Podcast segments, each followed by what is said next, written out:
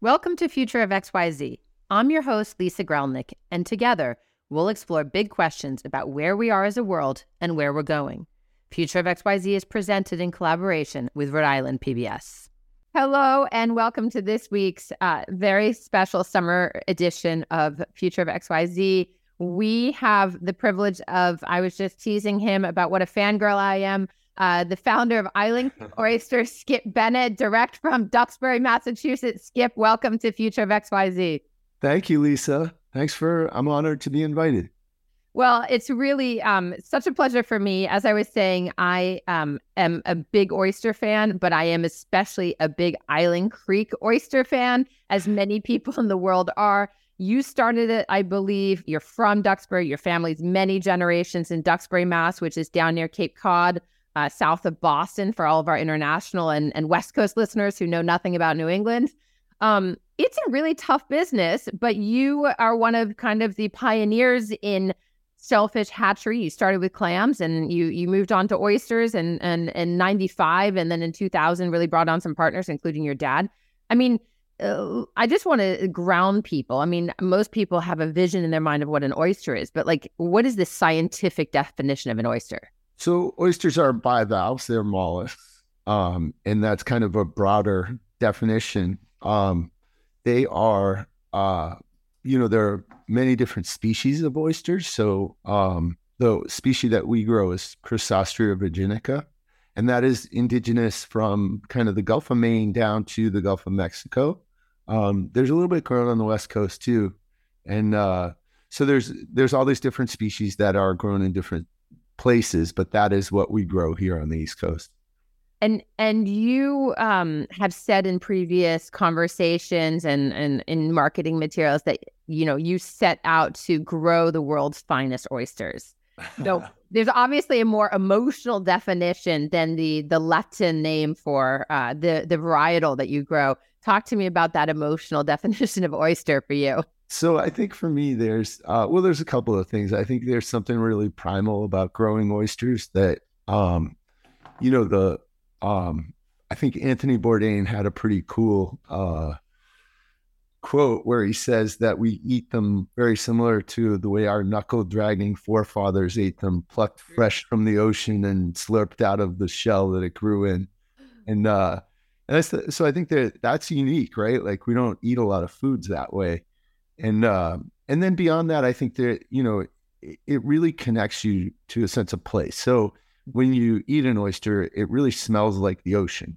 Uh, so it can bring you back to like, you know, being on the beach and smelling the ocean and the sand and the seaweed. And, uh, you know, and that, that should be what an oyster tastes like. Yeah. And then beyond that, on a kind of a more granular level, there's, um, you know, this real sense of place in, in that in wines, they use the term terroir. Yes. We have kind of uh, messed with that a little bit. We call it merroir. I so, love it. I've not yes. heard before. So an oyster in Duxbury will taste very different than an oyster in Barnstable or uh, Wellfleet, and certainly different from an oyster that's grown in, say, Maine. Um, but also, the oysters can taste different based on, uh, you know, if they're grown on one side of the bay or the other, and they can be drastically different. So it really brings you, you know, you can sit in a restaurant and eat six different varieties and almost be transported to those places. Well, it's so interesting that you say that because um, I, I've talked about, I was saying to you before how many people I've introduced oysters to over the years who were like, ew, gross, like slimy, and then like find their love of oysters.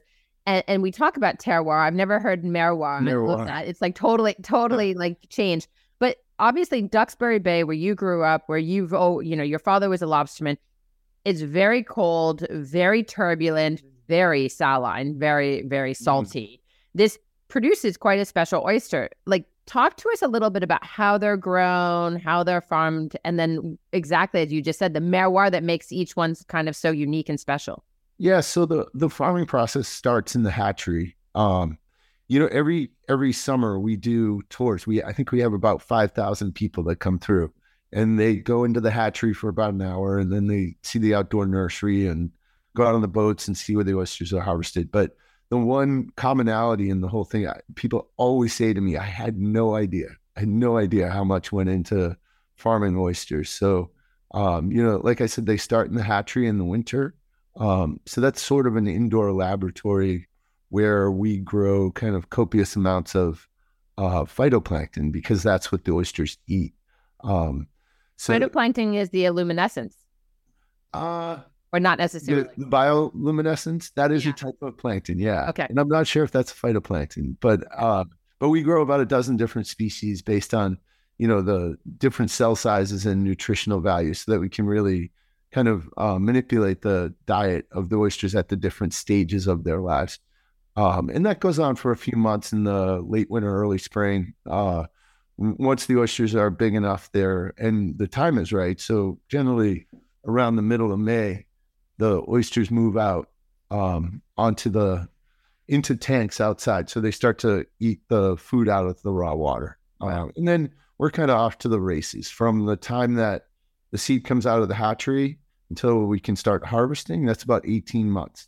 And I, I would say to people like to put some context to the challenge of growing oysters, that a million oysters will fit in your two hands and weighs about two to three pounds when it comes out of the hatchery. Wow. Eight, 18 months later, it completely covers one acre and weighs about 200,000 pounds. So wow. it's the expansion of that volume that is the one of the bigger challenges for oyster farmers. Yeah, you have to have land, but it's not land, it's sea. And it's also geared to protect it because until it's, you know, uh, uh, about six months into its life, it, you know, they're they're pretty fragile. Everything wants to eat them. Uh, Un- understood. Nature, nature's nature's cycle. Um, you've been doing this for quite a quite a while. Um, 95. It doesn't seem that long ago, but it turns out that it actually was. You were, I believe, the first, if not um, one of the first vertical vertically integrated shellfish farms in America at least. What changes have you seen in the course of these, you know, 30 plus years um, and and kind of over in your world as well as in the industry overall? Yeah, I think, you know, there were certainly farms out on the West Coast that were vertically integrated, and um, you know, they, so um, the history of oysters, you know, there were, were, oyster farms. They were more kind of wild oysters that were caught and uh, and then you know people had the rights to harvest them. Um, so that went on for a long time and goes way back in our history. But it wasn't until the um, 50s and 60s that oysters were um, there were two diseases that almost wiped out oysters completely on the east coast so in the 80s and 90s some of us started uh, and you know there were quite a few people before me that were farming oysters and uh, really started to grow oysters so that was kind of the genesis of the whole thing and um, you know i th- i would say the biggest changes that we've seen are the amount of farms yeah it's just staggering you go um, I have a friend that has a small plane, so we were flying over Maine, and it seems like every nook and cranny has a little oyster farm, and uh, you know that's just that's a big change from when I started. Absolutely, it's funny. I spent a lot of time in my life in Maine, actually, and and on the New England coast. I mean, it is. I mean, lobstering, oystering, being on the water four seasons of the year is tough work. I mean, you know, you get that rugged New England kind of mentality and image you know um it's it's the opposite of mountain man it's like the ocean man but you you get that vision. It, it's tough. Like as we think about like the changes but you've also obviously um faced quite a number of challenges i imagine both of the natural variety as well as the man-made variety.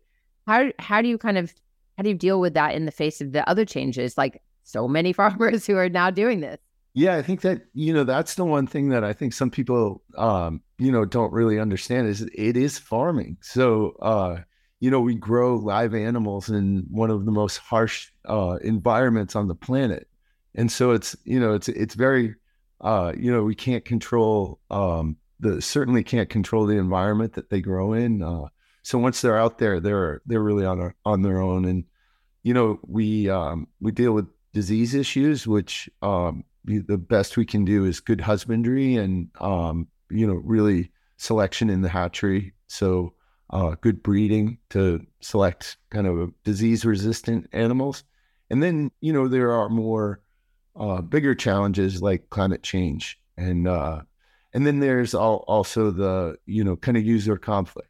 So the NIMBY, not in my backyard. Mm-hmm. That uh, still persists really up and down the entire East Coast. Surprisingly, that uh, you know, not in my backyard uh, is a big issue up in Maine, where you would think that uh, you know the traditional working waterfronts that people would be more supportive of seeing oyster farms. Well, and it's and it's certainly a, a, changed landscape as as more money comes into the coast and for sure, and and the two things battle. Yeah, it's kind of ironic that people move up there to be where you know the lobsters come from and the fisheries, and then they don't want to see it in front of their house. Yeah, I mean it's like uh, we're we're gonna do a wind energy in Rhode Island. It's a similar uh, topic soon, and it's the same kind of thing, right? I mean, yeah, uh, I don't want to see I don't want to see those turbines, but yeah, support, yeah. support wind energy. But that's a different topic. So, I mean, you had a couple restaurants in Boston. You now have two shops in Duxbury. You have a shop up in Portland, Maine. You send, I think you you serve as a distributor for a lot of different, you know, uh, seafood farmers and and and and distribute to 700 some odd chefs around the country. Most of all, you've been served at the White House. I mean, Island Creeks and yeah. the House Oyster for one of the most famous restaurant sisters in the world, which is Per Se in New York City and the French Laundry in Napa Valley. I mean, yeah. that's been going on for a long time. It's quite impressive. 20 years that we've been the, the you know, um, signature dish at Thomas Keller's restaurant. So it's an amazing honor. And, you know, there was kind of the serendipitous, um, you know, series of events that led to us being the oyster at Per Se first and then later at French Laundry. And you know, it's it's amazing that Chef Keller and I are coming on 20 years of uh, working together, and we're we're friends. We have you know a fantastic relationship and a lot of respect for each other. So, but for me, it's it's truly an honor to be the oyster that is served there. Well, I mean, it's it's it's a real talisman of of of the quality um, that Island Creeks are you started also row 34 in Boston, which was a different oyster. You have you have many varietals now. I know you don't have that anymore, but the point is you now have a D2C, a direct to consumer business as well. I get the text, you know, yeah. the special occasions, all the rest of it. It would seem that yes, there is, are more farms, but there is growing demand for oysters. So that that's an interesting one. That when in the mid '90s, when I started growing oysters, um, you know, it was out of desperation because in 1990 I started growing clams, and then in '95 I got wiped out by a disease, and believe it or not, there were no wild oysters in Duxbury. So when I got oyster seed, I didn't even know if it would grow in Duxbury Bay, which, you know, we jokingly say that Cape Cod Bay is the kind of Napa Valley of oyster farming, and we didn't even know if they would grow here. so, um, you know, that was a long time ago, and um, yeah, the the uh I'm sorry, I lost what was the question? No way, growing demand for oysters. Oh, the growing demand. That's right. Yes. So uh, you know, I start when I started selling oysters in the city, uh, there was probably a dozen restaurants that had oysters on the menu.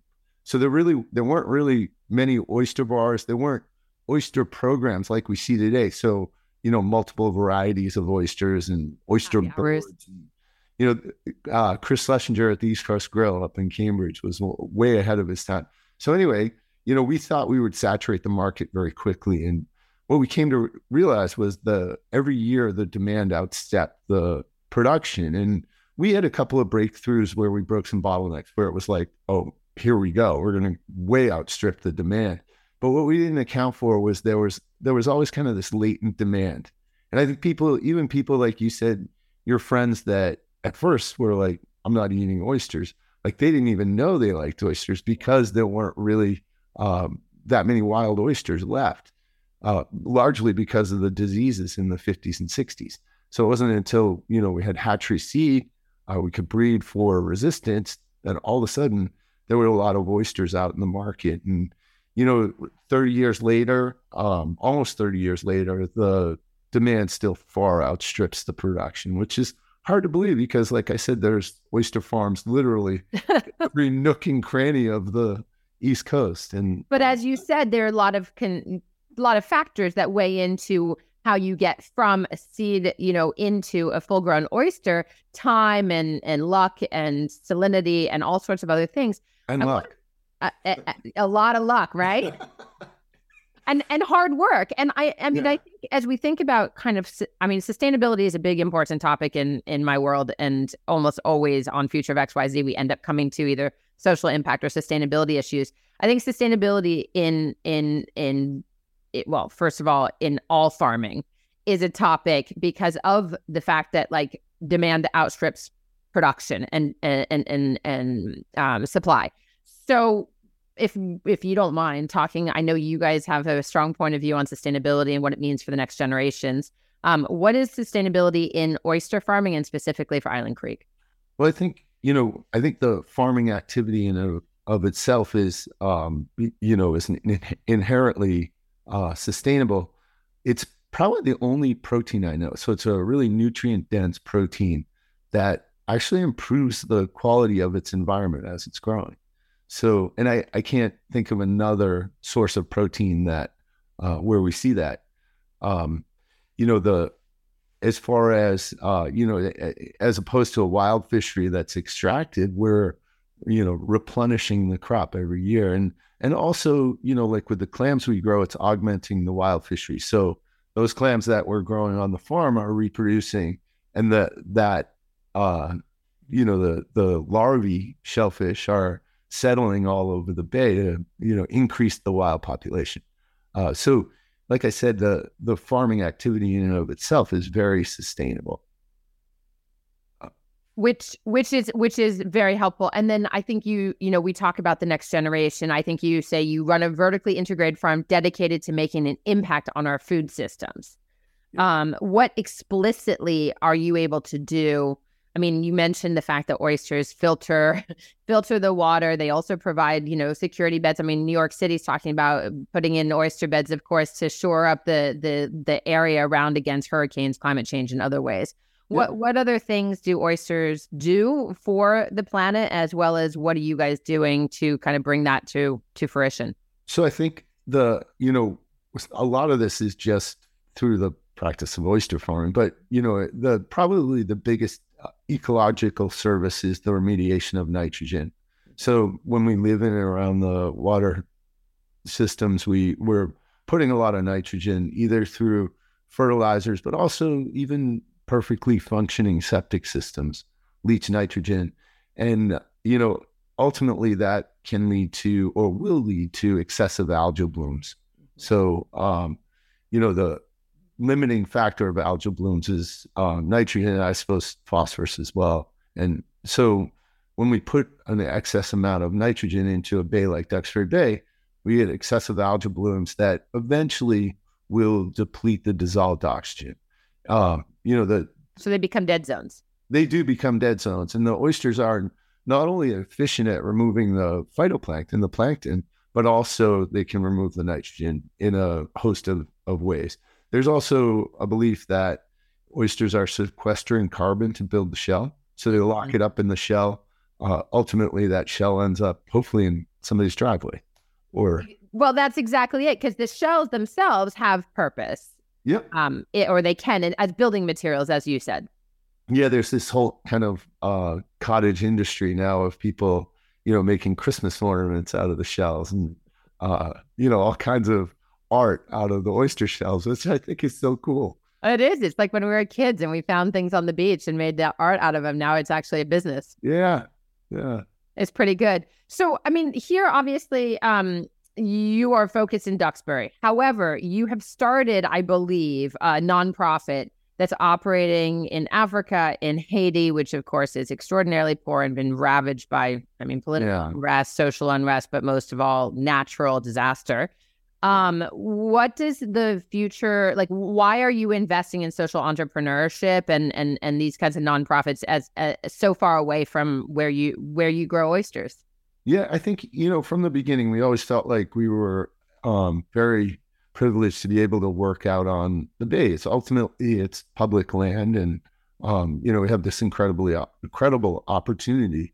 So from the beginning, we've always tried to give back. And uh, years ago, we put on an oyster festival, and like everything at Island Creek, yeah, like everything at Island Creek, it grew. Uh, and it grew, it got out of hand, but we made a lot of money on those. And we, you know, had committed ahead of time that whatever money we raised would go to some type of charity and certainly food production and um, you know food production for people that really needed it was something that was that we identified as uh, not only important to us but similar to what we were doing here. We're creating food, so um, we got uh, involved in a project in Tanzania through Woods Hole Oceanographic, and uh, we built a shellfish hatchery over there.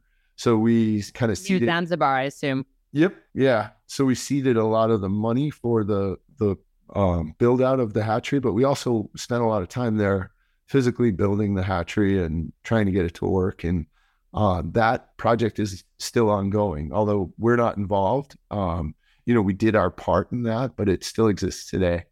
And then uh, through uh, Paul Farmer, Dr. Farmer, uh, we got involved in Haiti, uh, which it was we were working on a, a fish farm project there. So we were farming tilapia in some of the inland lakes, and um, it was an unbelievable program. And unfortunately, it's it's kind of all uh, come undone with mm-hmm. some of the you know uprising there and uh, heartbreaking.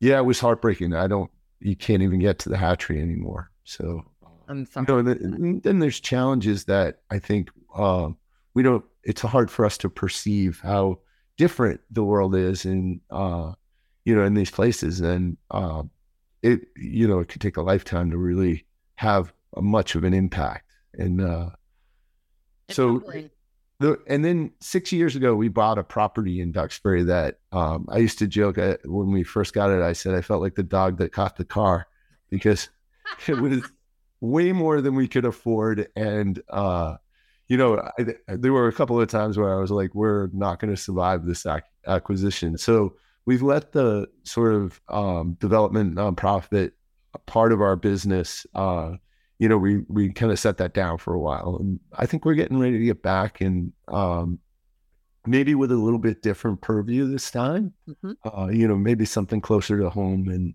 uh, you know, who knows? But I think that that is something that's important to all of us. And I, I can't tell you how many people, great people, have come to work for us and ultimately said, you know, I, I came to work because of the foundation. Yeah. I really wanted to be part of that. So it's really important to me that we get back to that now that we're more stable here. Yeah, I I I, I so appreciate that. Um, I mean, I think the future of we did a uh, a conversation just around Thanksgiving last year on the future of farming, um, and and farming, as you've said, is hard work, and so wherever you can you know, give back to the next generation of education, of learning, of, of, of best practice. Uh, we all need it. So uh, I give you huge support um, for whatever that's going to look like. As, as we think about wrapping up, Skip, um, we're obviously future of XYZ. So the future of oysters. In your opinion, like what does the next five to 10 years look like? What does the industry need to survive and thrive or to be successful? And is this the same thing kind of globally, East Coast, West Coast, et cetera, or is there something specific to to New England?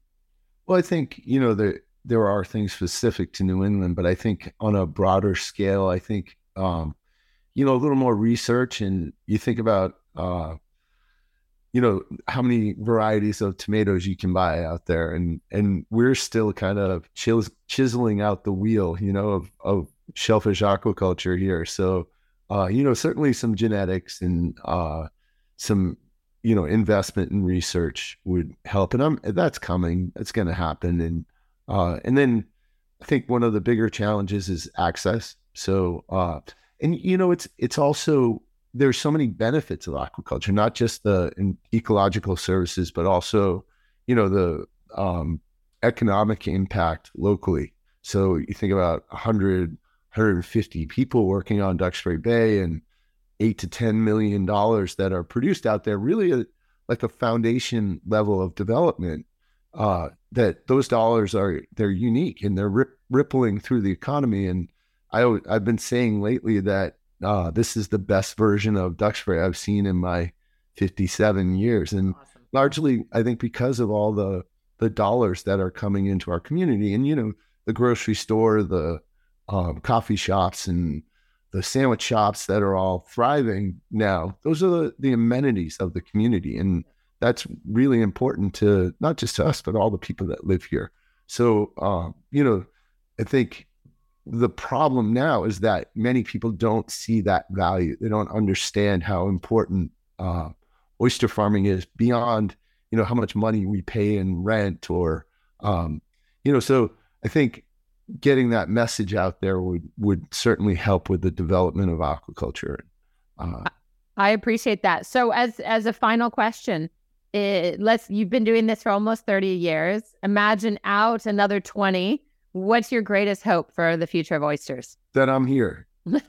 that I'm part of it. I hope in 20 years I'm still farming, and you know, beyond that, I hope that Island Creek persists into the future long after I'm I'm done. And uh, you know, I think I, I hope that the industry con- continues to grow and uh, you know diversify. We're growing a lot of different shellfish now. We grow these surf clams that are generally harvested out in the ocean, and we um, we grow them up to about one inch. So in the wild, they're harvested at five inches or bigger. Yeah, so they're um, used for chowders and that kind of stuff. But uh, we grow them to a size now that we're using them for fried clams, and they're unbelievable, way more sustainable than softshell clams. So, uh, you know, I think, I think hopefully shellfish farming as a whole becomes more robust and and uh, you know a little more secure too, a little less risky for the people that are involved.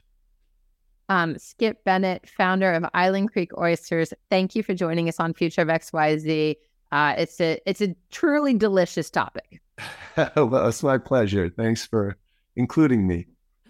And for everyone watching, uh, make sure that you follow us on Instagram. Uh, you can also listen anywhere you get your favorite podcast to Future of XYZ. Uh, and if you're listening and didn't know you could watch, every episode is available at future-of.xyz or uh, our presenting partner, Rhode Island PBS at ripbs.org forward slash XYZ. Go visit, leave us a five-star review uh, and go get yourself some oysters from Island Creek Oysters. Skip, thank you again. Thanks, Lisa.